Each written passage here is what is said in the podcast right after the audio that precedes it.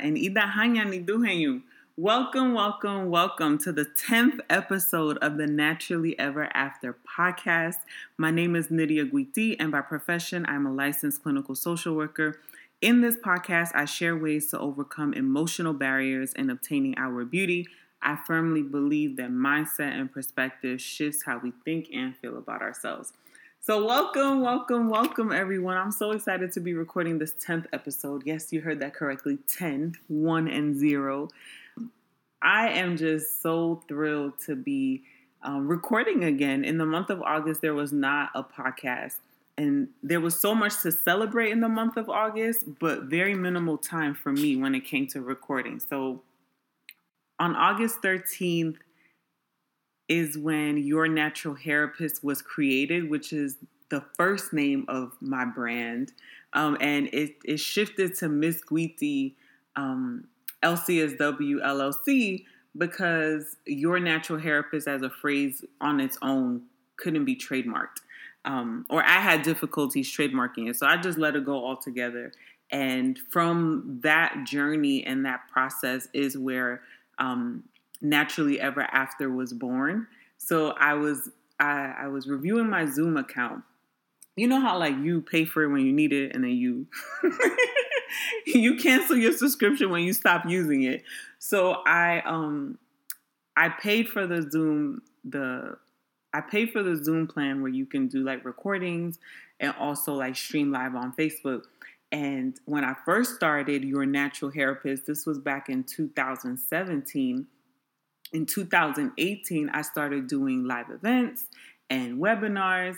And as I'm cleaning my account, I saw that I had a free webinar that I did on September 24th of 2018, where I give a reflection on the movie um, Nappily Ever After. Now, if you have not seen the movie or if it's something that you want to watch, I encourage you to pause this recording right now, go watch the movie, and then come back. Or if you've already seen it, then I think that this will be an entertaining um, podcast webinar situation to listen to.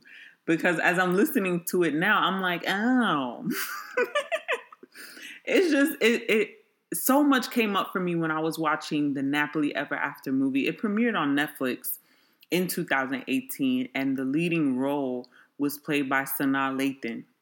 Now, if you are like me and you are a reader, any movie any book that you read that turns into a movie, the movie is not nearly as good as the book. Period. I don't care what you, I don't care what anybody has to say. Fight me. The book is always better than the movie. However, I will say that there was the movie overall did have like some, you know, corny cheesy parts to it, but I think that considering considering the storyline and the way the the movie was made, I think that the movie did a really good job at highlighting certain things about the natural hair journey, but also including um, other types of hair loss that have nothing to do with chemically straightening your hair. So, what I'm going to do now is just play the webinar. And of course, I'm going to make some edits to make it a little bit shorter because it was an hour long webinar. Um, I hope that you enjoy this this podcast slash webinar recording, and I will see y'all in two weeks.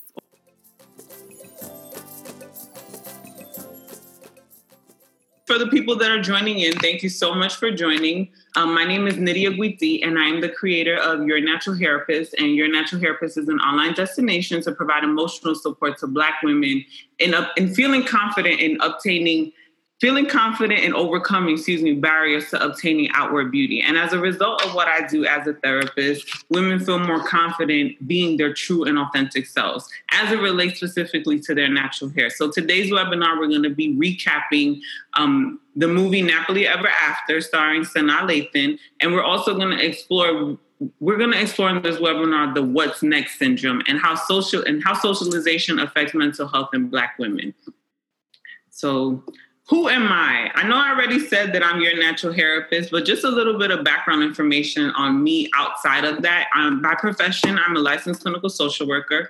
I've been licensed for the past like seven years now, and I work full time at an outpatient mental health clinic working with clients who come in to see their doctors, well, primary care in the primary healthcare setting when clients come to see the doctor. So it could either be like their doctor, the um, physician's assistant, or just a nurse practitioner.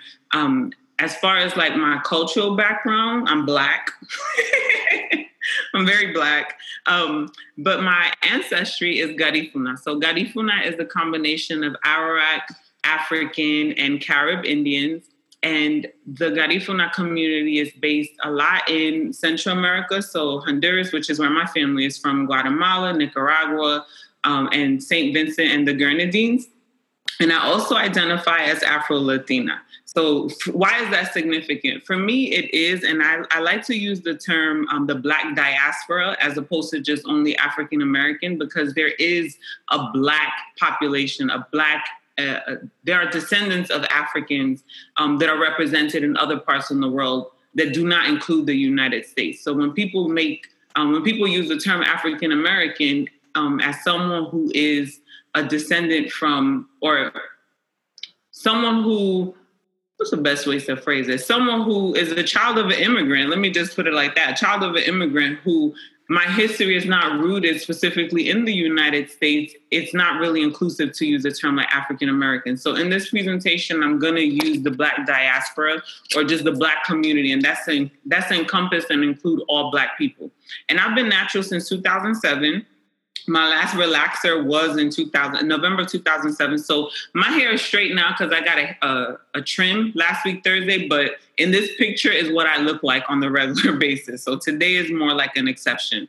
And then like i mentioned i'm the creator of your natural hairapist and i created your natural hairapist in 2017 after um, attending the black therapist rock conference because i felt like there wasn't an online space to talk about the emotional stressors that black women face when they're transitioning to natural hair. And not only transitioning but also maintaining natural hair. Like well what am i supposed to look like when i'm at work?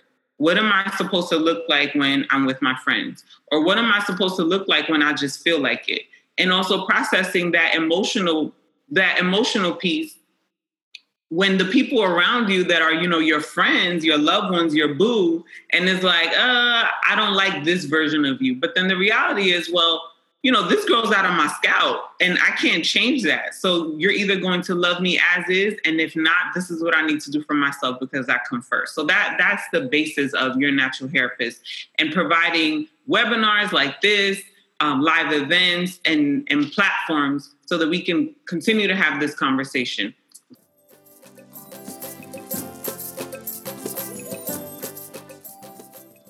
Okay, so what exactly will we cover today? So today we're going to talk about the movie Nappily Ever After, like I mentioned, or Nappily Ever After. We're going to talk about the book for those that have read the book or listened to the audiobook and also the movie and the distinction between the two. We're going to talk about what's next syndrome. We're going to talk about three lies that society teaches us about happiness. And this webinar is going to be specific to Black women, but I think that this can be applicable to all people, men included. Um, and we're also going to talk about how how we can potentially change this narrative. And then at the end of this webinar, I'm going to announce the winner of the 10 free hair products. Thank you so much to everyone that has joined in. Like last night, I was getting notification after notification. I'm like, free hair products is a great incentive. I'm definitely going to do that a little more often. so let's talk about the actual book and the movie. Okay, so Sanaa Lathan featured is the is the leading or the main character, Violet Jones, in the movie. But this movie is actually based from an eight series book um, or eight eight book series. So the the author of this book is Trisha R. Thompson, and we're going to talk about that the first book of the series. But this book series goes into multiple things. So like, um, would I lie to you? Nappily married, nappily faithful, nappily in bloom, unnappily in love, Nappily About Us, Nappily Entangled, and then Postcards from Venus. So, like, there's a lot of books that come to this. And I know that before this movie came out, I made it my business to download the audiobook just so that I can get some context about the story. Because one of the things, so I remember like the first book that I read that I saw the movie after and was just kind of like that changed everything for me because when you're reading the actual book, the movie could never compare. Or if you're just watching the movie, and you've never read the book, there's a lot of missing pieces that the movie won't fill. And the first book that I read that I can remember, um, the first book I read in English that I can remember a movie coming out um, was Waiting to Exhale. Now, I had no business reading that book when it came out.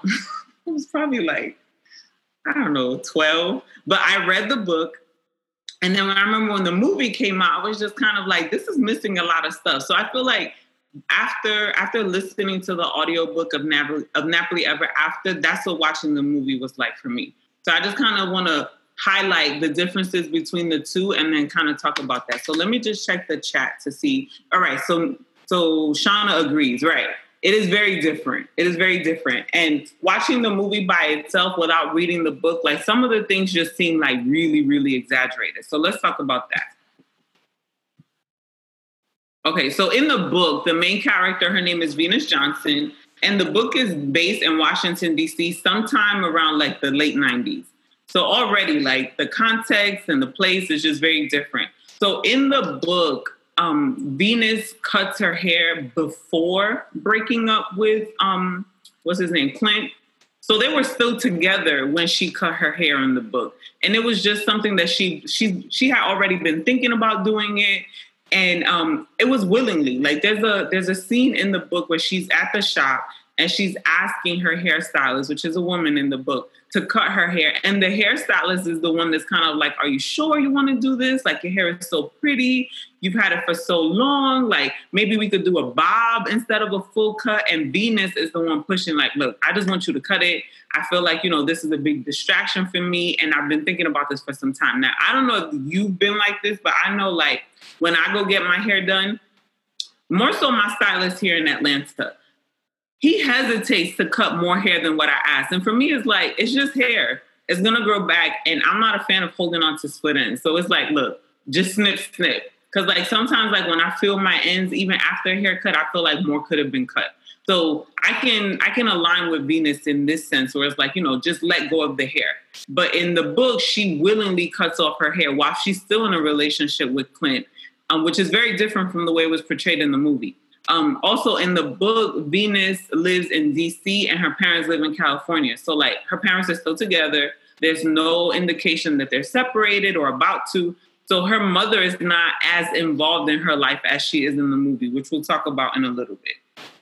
And then in the book, Venus's friends play a huge role in supporting in supporting her in her healing when she breaks up with Clint and like kind of exploring, well, what is it like to be single in your 30s and what would marriage look like? What would, you know, your new career look like? What would potentially having children look like when there's no um, potential suitor or like a suitor that's ready and available to jump the broom in the way that you are? So in the book, the main character is Violet Jones and is based in Atlanta. Everything's in, in Atlanta these days. Wakanda forever. so let me go read the comments real quick. So uh, Amanda said, yes, for some reason the hairstylist is more attached to your hair than you are as a person. That drove me insane as well. Right. So in the movie, Violet cuts her hair after the breakup with Clint, which kind of came off like tragic. Like, you know, well, and I think that that's a misconception when women do something drastic, especially black women. When black women do something drastic to their hair, it's just like, you know, well, what happened to you? Like, who made you mad? And it's just kind of like, most times it's just a hairstyle. I want something different, or, you know, if you're like me, because I was actually talking to my hairstylist on Thursday when I got my hair trimmed. I'm like, you know, once I reach a certain length, I'm so ready to cut this off because what I spend on hair products is a little ridiculous. Like, hence why I'm doing this giveaway because there's no reason for me to have like over 80 hair products in my house when I don't have kids.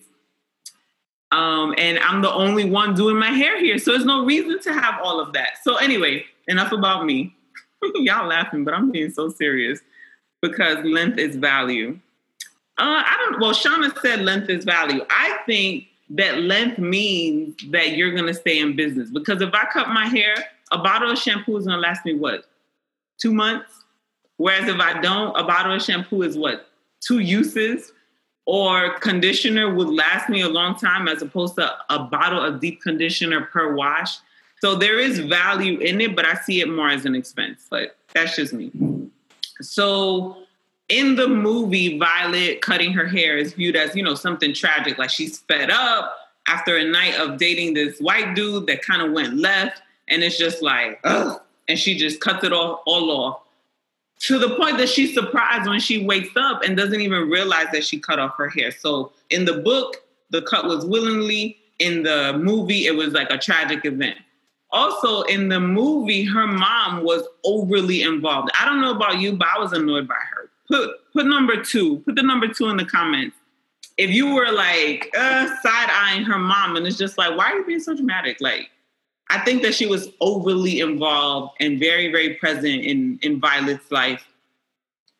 And I don't think it was bad that she was present in her life, but I think the context in which she was present can be overbearing. And as that relates to behavioral health, as a woman or women who are in their 30s, who are single, who are not married, and have this pressure, and a lot of times that comes from the from the mom to be married and you know what that means and what that looks like or what that mean and what it will potentially look like if it doesn't happen. So i definitely saw that there. So i see a lot of number twos.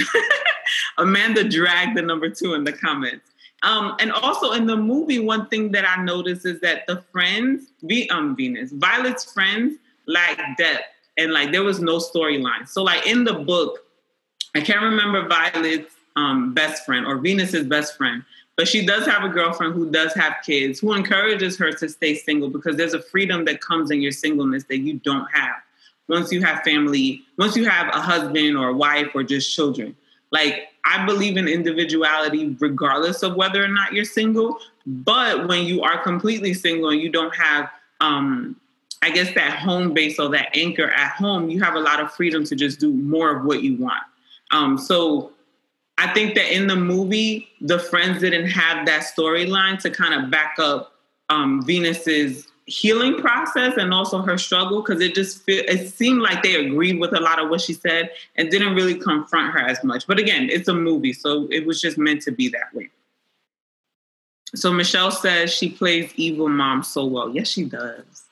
She really does. I think that I mean, and we'll get to this. I feel like Venus's mom represents a lot of Black mothers in how they push um, what they want to their daughters without ever exploring what it is that their daughter wants for themselves. So it's like, you know, passing on that legacy, passing on that legacy burden of, you know, I want, I wish I would have done this for myself, but because I didn't, my hope is that you do. And in the subliminal messages that mothers send to their daughters about what success looks like, what beauty looks like, and what happiness and what happiness looks like. Okay, so all right, I'm just checking the comments so that I stay on task. So two things that I absolutely loved about the movie. So Amanda said that was my mom on TV. Okay. We're not gonna talk about Auntie Vicky right now. shout out to her if she's watching this on the replay. So, two things that I absolutely loved about the movie that were not included in the book. Number one is inclusion of hair loss related to medical conditions like cancer. So, all cancers, lung cancer, breast cancer, or in this movie specifically, it was breast cancer, um, but cancer in general, alopecia, and lupus. So, when we think about the natural hair movement, the the narrative is always, you know, well, stop relaxing your hair like stop hating yourself or you know um, embrace your natural beauty embrace yourself but sometimes hair loss is not has nothing to do with the relaxer that you put on your hair it has nothing to do with the texturizer that went left it has nothing to do like even in the movie when Violet went to the hair salon and by accident they washed her hair with relaxer. Sometimes that's not the narrative of why your hair fell out. Sometimes it could be a medical condition completely outside of your control where your hair falls out. And one of the things that I loved in the scene in the movie where where Violet goes to the um, the support group for women that or survivors of breast cancer is that the woman that didn't have hair told her, "Well, no wonder you know people are passing you by because you need to own your look." And it's like I remember watching the scene in the movie, and I sat up like, "Yeah, you need to own it with confidence. It does not matter if your hair is straight in the way that I'm wearing it right now. It doesn't matter if your hair is kinky. It doesn't matter if you choose to wear it curly. It doesn't matter if you have your your um your side shaved off. It doesn't matter if you have locks. It doesn't matter your hair texture. What matters is how you feel and how you show up in the world, regardless of what your hairstyle looks like. Because people can smell confidence from a mile away. You can tell who's the shy one in the room, who's sitting, you know, with their shoulders shrugged, not really uh, making eye contact with other people, and you can tell who's that who's that boss? when she walks up, when she walks in the room and her presence is felt, you can tell that a woman is confident about herself. And it does not has nothing to do with her hairstyle. And I love how that transition shows in the movie how Violet was not confident at first and kind of just, you know, like, oh my gosh, I don't have any hair to like, you know, I'm here, I have arrived. So I love that part in the movie. That that part was highlighted. So let me just read the comments. Or moms do the exact opposite of their mom and still not asking what their daughter wants. Okay, so that's one part um, as it relates to mom. So this is before this point about what I loved about the movie. And then Shauna said that that was a great scene. I think so too. I think so too because we can't we can't only focus. We, when we talk about natural hair, it's not only it's more than just hair. For Black women, it's always more than just hair. It's like it's, hair is not important, but it is. So more than just hair. Sometimes it's just a medical, not just, but a medical condition that you know kind of just came into your life, and now you have to deal with it but it doesn't mean that you're not beautiful. It doesn't mean that you still can't have confidence in spite of this condition or this diagnosis. Another thing that I loved about the movie was the shift in the maternal message of natural hair between generations. So the mother, I can't even think of her name, but the mom, the mom's message um, was a little harsh but when we think about natural hair and feeling confident, especially when we get these, especially when we get messages from our mothers, or in this case, our moms, we have to take into consideration that the message that we have is based on when they received it. So it's not that it's wrong and it's not that it's right, it's dated. It's just really, really old. So you have the mom, you know, with her laid wig, very polished, very poised, very proper. And then you have Violet where she she the way that she moves in the world is everything that her mom has taught her.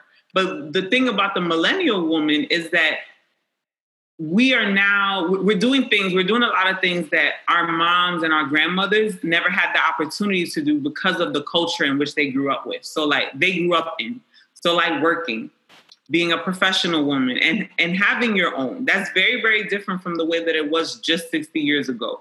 Because to be a professional woman in your 30s is not it's not it's not the life that I know for me it's not the life that my grandmother lived in her 30s like in my 30s as a single woman with no children if you compare that to just my grandmother one generation before me my grandmother in her 30s probably already had like what seven kids?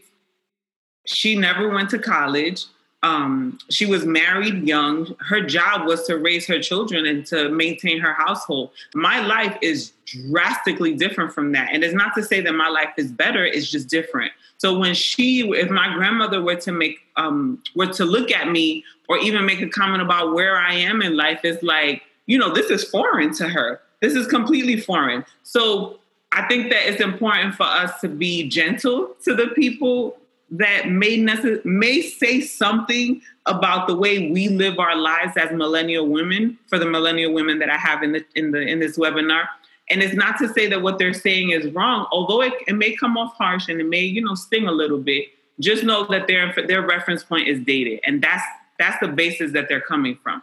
So we have the mom and her her reference point, and then we have Violet and her reference point. And I love the shift in how she's changing and looking at, you know, well, I can be beautiful, I can be confident and not tie all of my beauty to my hair. And then how she shares that message with the hairstylist daughter. And I felt like to me that was so beautiful and it was so powerful to see because it's more than just hair as how we see it, but also the message that we're sending to little girls across the world across the black diaspora because we can make comments about our own hair but just know that someone is always watching you. And that someone is not always your your daughter directly but just the little girls that are in your circle. So um, my nieces or my goddaughter even livy livy and i talk often um, on facetime. And i have to be mindful of how i speak about myself and the things that i say because she's going to pick up on it. Like my niece now izzy she's only six months but you know, when she's old enough to understand things, it's important to be mindful of what we share around our children, especially little girls, so that they don't they don't internalize dated messages. They don't internalize, you know, what my grandmother believes about natural hair, what my grandmother believes about marriage, because I'm I'm still saying these things out loud. So I just love those are the two main things that I loved about the movie. So I'm gonna just read the comments real quick. So Amanda said absolutely. Jefflin said confident is su- confidence is super important, but self love is what pushes that kind of self confidence. Right. Um, Shauna said it is about redefining beauty generationally. Yes, that needs to be in bold, flashing lights. Thank you for that. It's amazing to take the time out. Um, and then Deirdre said, I love the bond that her, thank you, and Zoe. So it was Zoe. Her name is Zoe. I love the bond that Violet and Zoe developed together. Um, also, too, like just as a maternal message, one of the other things I didn't put this on the slide, but I just want to talk about it. You don't have to be someone's biological mother to be an influence in a little girl's life. And I think that this movie highlighted that a lot. Um, women that don't have children and kind of just taking it back to medical conditions, sometimes women can't have children, but it doesn't mean that you can't have that maternal influence on another child, on a on a little girl. So I think that that bond was so beautiful in the movie.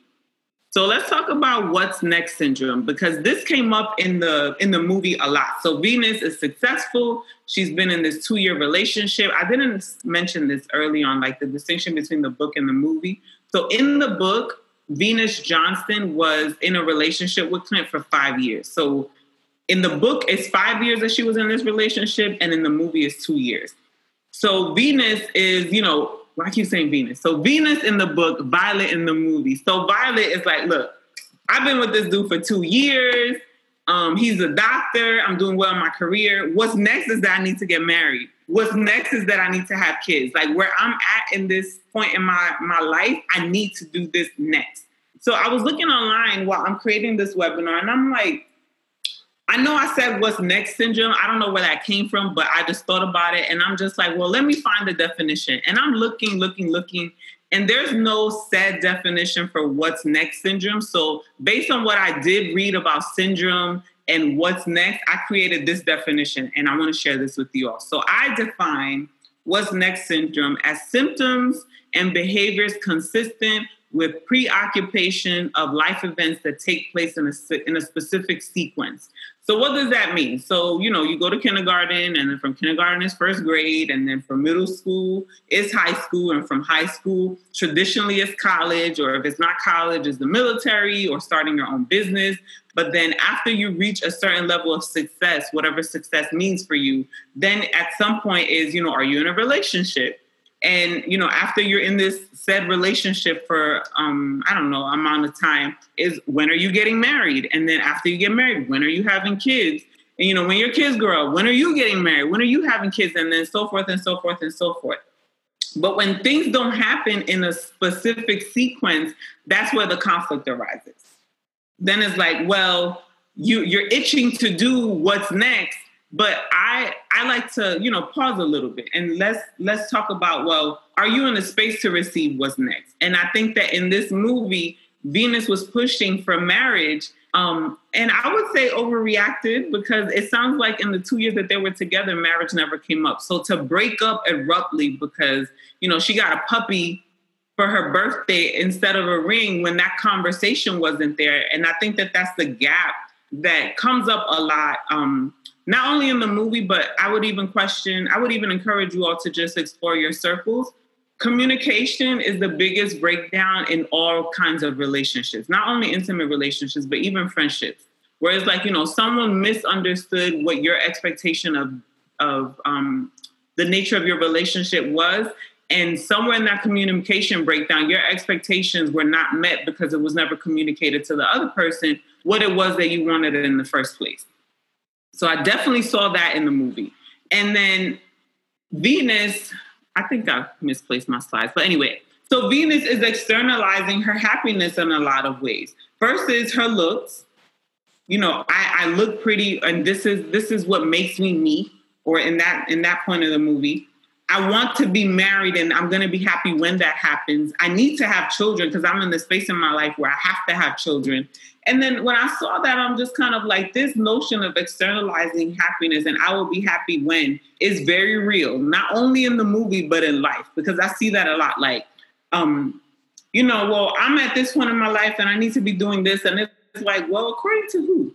According to who said, I want to know who said that this needed to happen in this sequence and in and and in this order for for it to be justified that you live a happy life or these things need to happen in this sequence so that it's validated that you're happy like who said that I want to know. And when y'all find this person, please write it in the comments so that we can share this with the world. Because it seems to be that if you're not doing things in a specific way, it's almost like your level of happiness in life is minimized because you haven't reached that milestone.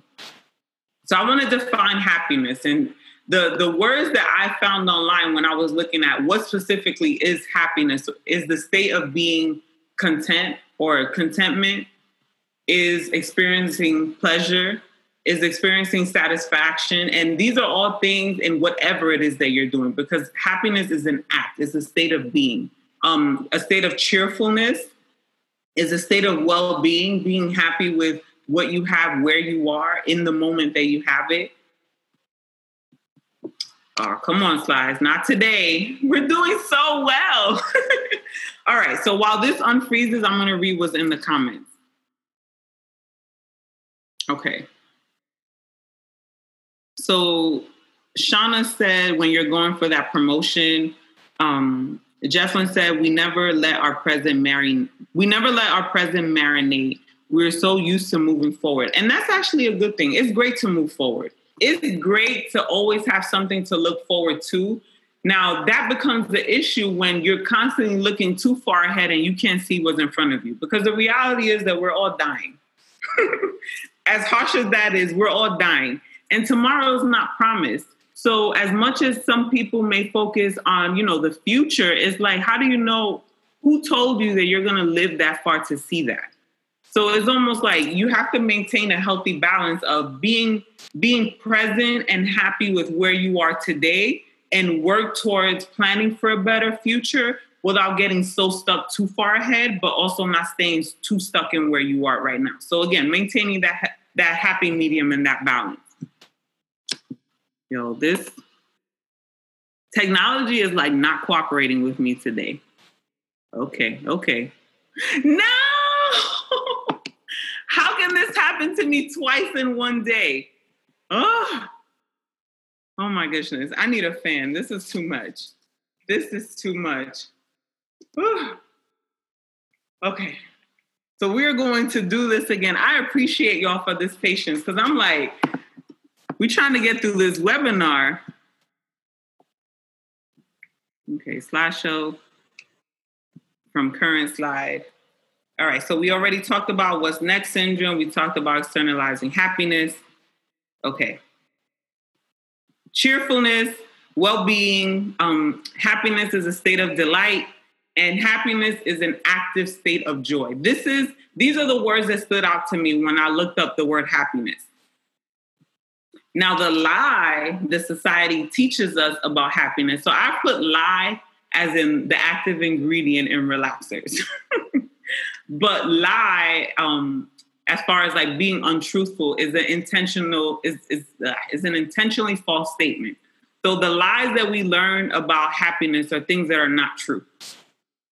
So three lies that we've been taught about happiness is appearance. You have to look a certain way to exude that you are happy or to to make other people believe that you're doing well in life, which is a big, bold face lie. And two things that stood out when as it relates to natural hair is that having straight hair, and I guess this is like a demonstration, but having straight hair over kinky hair, because kinky hair will signify something political.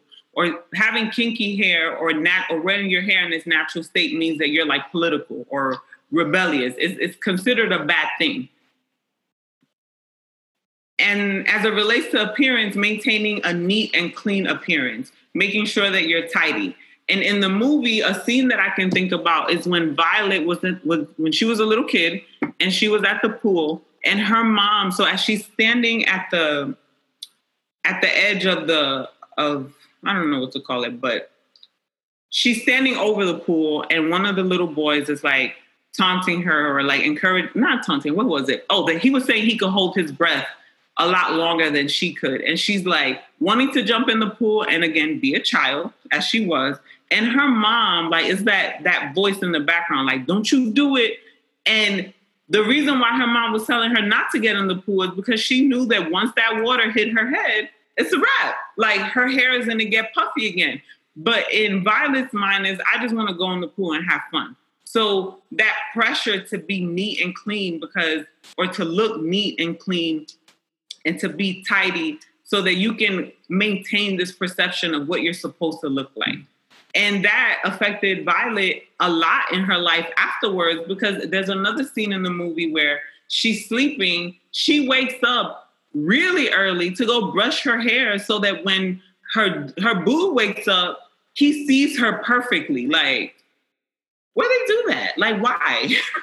so again, a, a misconception about what happiness is supposed to be and the things that you have to do to to to give off that perception. So I just want to read the comments real quick. So Jefflin said, right, we end up missing great things in life, especially when we have children. Michelle said, or having color in your hair. So what do you mean by having color in your hair outside of straightening it? Well, I guess getting in the pool with color may not be the best thing. Um, and then Amanda said, that's definitely a lie because I'm my happiest when I look a mess. oh my gosh, I'm gonna laugh at that later. But happiness is whatever you want it to be. So for some people, it's about, you know, looking polished. And for certain people, is you know what? I rolled out of bed this morning and I'm just happy that I have a place to lay down and watch Netflix all day. So happiness is is individual. It really just depends on what you define happiness to be. But I could definitely appreciate that comment, Amanda. uh, okay. So line number two is that you're gonna be happy when you reach a certain level in your career that you're going to be happy when you you know have the corner office or the promotion or said salary that you're going to be happy once you reach this certain level of success whatever that looks like for you. So one of the things that i noticed in the movie is how violet's identity was heavily tied to work extremely tied to work. I think that in the book it does a better job at showing how invested she is at work that she neglects things about her own personal identity outside of this. And everyone in this in this um, webinar probably knows someone who their identity is work. Is like they they live, eat, and breathe work, and that could be detrimental to your mental health and your emotional well being because the reality is that we don't live in a generation anymore where you graduate from school if you do go to school or just go straight into the workforce where you're working that one job for the next 30 40 years until you retire. Like the average person is changing jobs every three to five years. So what happens when you're let go from a job where you just decide that you want to have a career change? There's a lot of people that struggle with their identity and don't know what to do with themselves because now when you remove the job it's almost like i don't know who i am without this. So um, I my observation in the movie was that Violet's Violet's identity is heavily tied to her career. Another thing that I noticed, just one thing. All right, another thing that I noticed in the movie is um, Superwoman syndrome. So, by definition, Superwoman syndrome means physical, psychological, and that's misspelled. Sorry, y'all.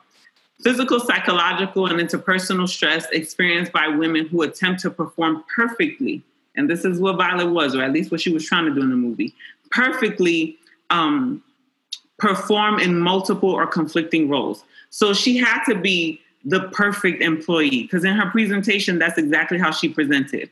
You know, she knows she knows everything. She's able to flow. She's able to get the account. She's able to do everything that she needs to do and excel.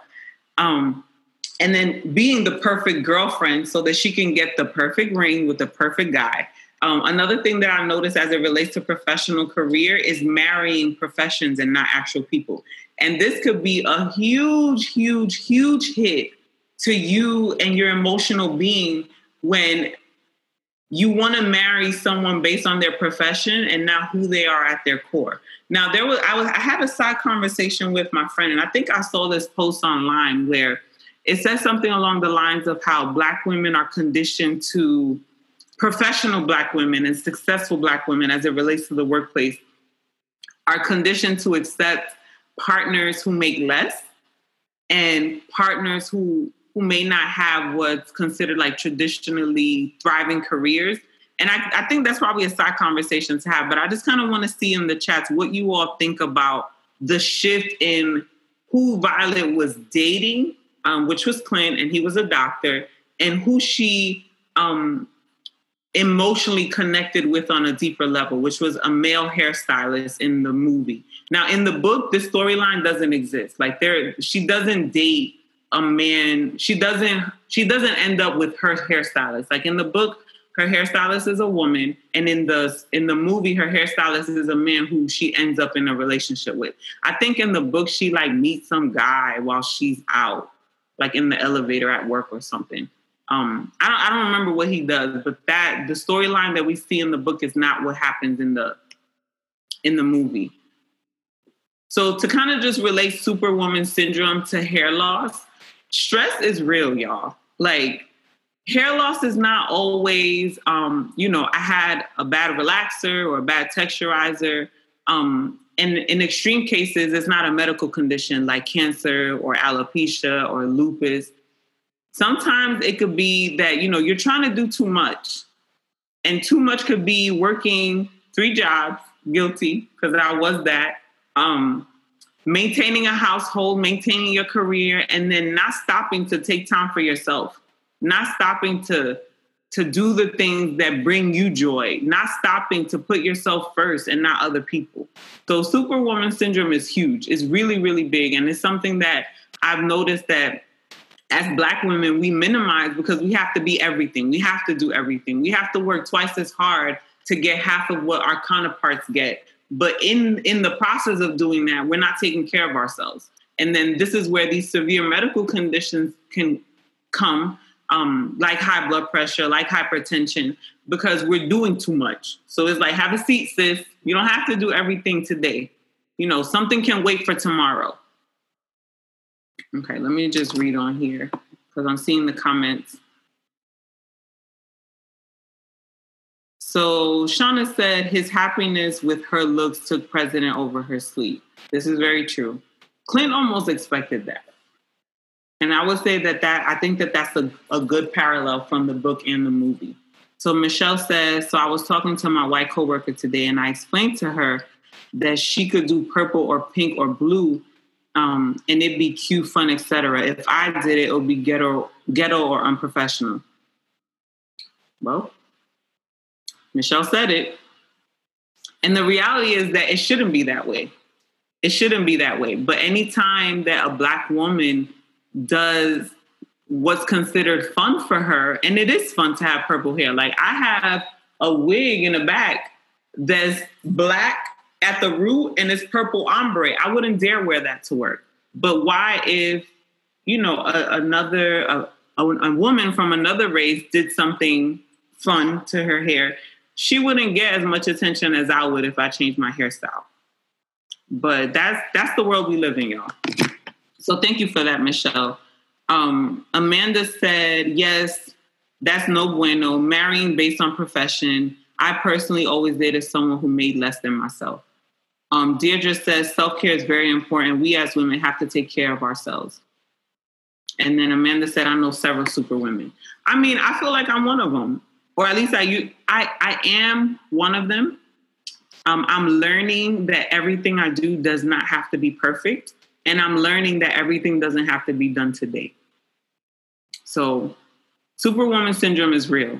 Superwoman syndrome is very real, and a lot of it has to do with pressures that have nothing to do with you because someone taught us that we had to do everything. Someone taught us that things had to be perfect. Someone taught us that we that time waits for no one. That you know you have to do it first. And there are people out in the world who will help you. There are people out in the world who will be of service to you and who will support you. But those opportunities will never come up if you don't learn how to take a step back and allow the help to come. Okay, and the third lie that, oh, come on. we were doing so well, y'all. I need to delete some stuff because this right here, oh Lord. This right here is not the wave. So Jefflin said, My mother definitely taught me that. And I'm assuming that you're saying she taught you to do everything. Or that you can do everything yourself. So while this is freezing, I'm gonna read some more comments and then kind of just share my my response to what Jefflin says. So Jefflin mentioned while we are young, we have a perception of what we want and don't want in a man. The car he's going to drive and his profession, that's called to love blooms good and on paper, but real life isn't that simple. It's really not. And then Shauna said, I think in general, women are frowned upon um, if they marry unlike. If they marry unlike our our male counterparts. And then Shauna also said to unlearn superwoman or to unlearn superwoman syndrome is hard. It is very hard. I'm still learning to do that. I'm learning to chill. One of the things that I that I can appreciate about living in Atlanta or the South, because in New York everything is hustle and bustle. Okay, good. In New York, everything is hustle and bustle everything is, you know, I have to get it done. You know, I have to move. In Georgia, the pace is so slow that like you're almost forced to just kind of slow down with the times. And one of the things that I learned with kind of like minimizing and managing superwoman syndrome is that everything doesn't have to be done. So when I learned to take a step back, I allowed other people to step up. And one of the things, a perfect example that I can think of, so like I guess chivalry is not completely dead, but I don't rush for the door these days. I really don't. And trust and believe that they're always held open. If there's a man in my presence, I'm not rushing to open the door. It should be held for me. And I believe that now. Three years ago, not so much. It was like, well, I could hold the door myself. I could do everything myself. And that's true. I can do a lot of things by myself, but that doesn't mean that I have to do them. So when we learn to be intentional and mindful that we're doing a lot and just give up one thing a day give up one thing that you're that, that you're to allow someone else to support you and assist you in you're to see that support around you is to step up but that's not to come up until you take a step back so we're going to go through this webinar before it freezes again like i share i appreciate y'all for staying because this right here Okay, so the last lie that we've been taught about happiness from a societal standpoint is marriage and children. And this shows in the movie a lot because Venus talks about talks a lot about, you know, well, I want to get married, but it's like marriage is not by yourself. it requires a whole other person to be on board with this contract because when you look at it, in essence, marriage is a business contract. Marriage is what are we going to do together as a unit to elevate? What are we going to do together as a unit to support our families, to support our legacy, to support our children? Like, you don't marry yourself. Because if that's the case, buy your own ring, plan the wedding by yourself, and have fun. You can't push someone else into marriage and, and believe that your life together as a unit is going to be fruitful when this other person is not on board with the same goals that you set out. Um, so when it comes to marriage and children, the lie is that having people to love you is, is is the definition of happiness. Having people that need you is the definition of happiness. And I, I want to stay on this part a little bit and highlight this because the reality is that, like I shared earlier, like we're all dying. Everyone is going to die one day. Um, and if, as a parent, you do what you're supposed to do, the goal is to raise children that are independent of you. The goal is to raise children that are not going to need you in every decision that they make. And at the end, who you have is yourself. So you have to be happy with you alone and only you before you can even begin to explore a relationship, whether that's only dating, before you can even begin to potentially explore marriage, before you can even begin to think that you you can bring a child into this world because the people around you are going to feed off of your energy. So I I believe personally that it's almost better to stay alone and heal those things within yourself first before you start spreading, you know, toxic energy to other people. And again, not with intention, but definitely unintentionally because you you rushed into something that was not was not yours to have in that moment.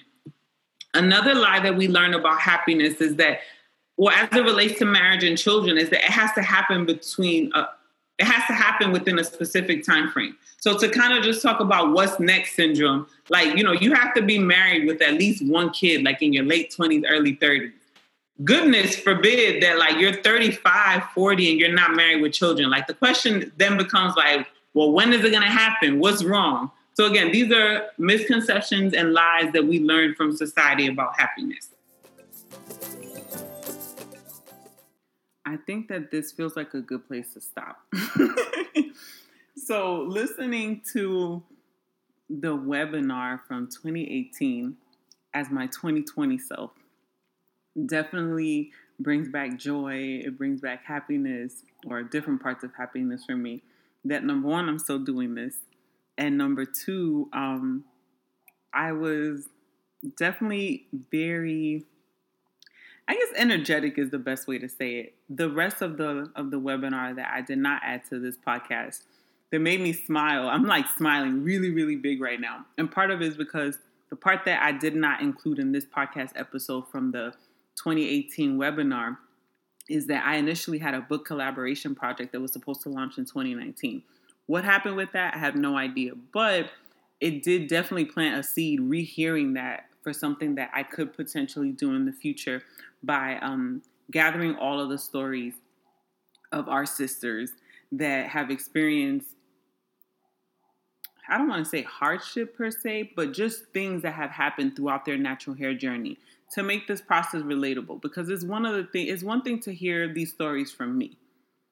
And then there's one thing to hear from people that are not me so that the message drives home. So I hope that you enjoy this podcast episode just as much as I enjoy kind of taking a step back into time and just hearing this webinar again. Um, another thing that I also wanted to share before I go is that after this, after that that webinar presentation, what one of the things that I did was that I was able to interview um, women with natural hair, and this is from all ranges and all different textures, um, locks included. I'm going to try to find where those recordings are, and these could potentially be, or that will potentially be future podcast episodes so that you all hear more than just my voice. and if you'd like to be a guest, then that's something that I'm also open to doing in the future as well. I hope that you enjoyed this episode, like I said, just as much as I did re listening to the webinar information. And we'll chat soon. Bye.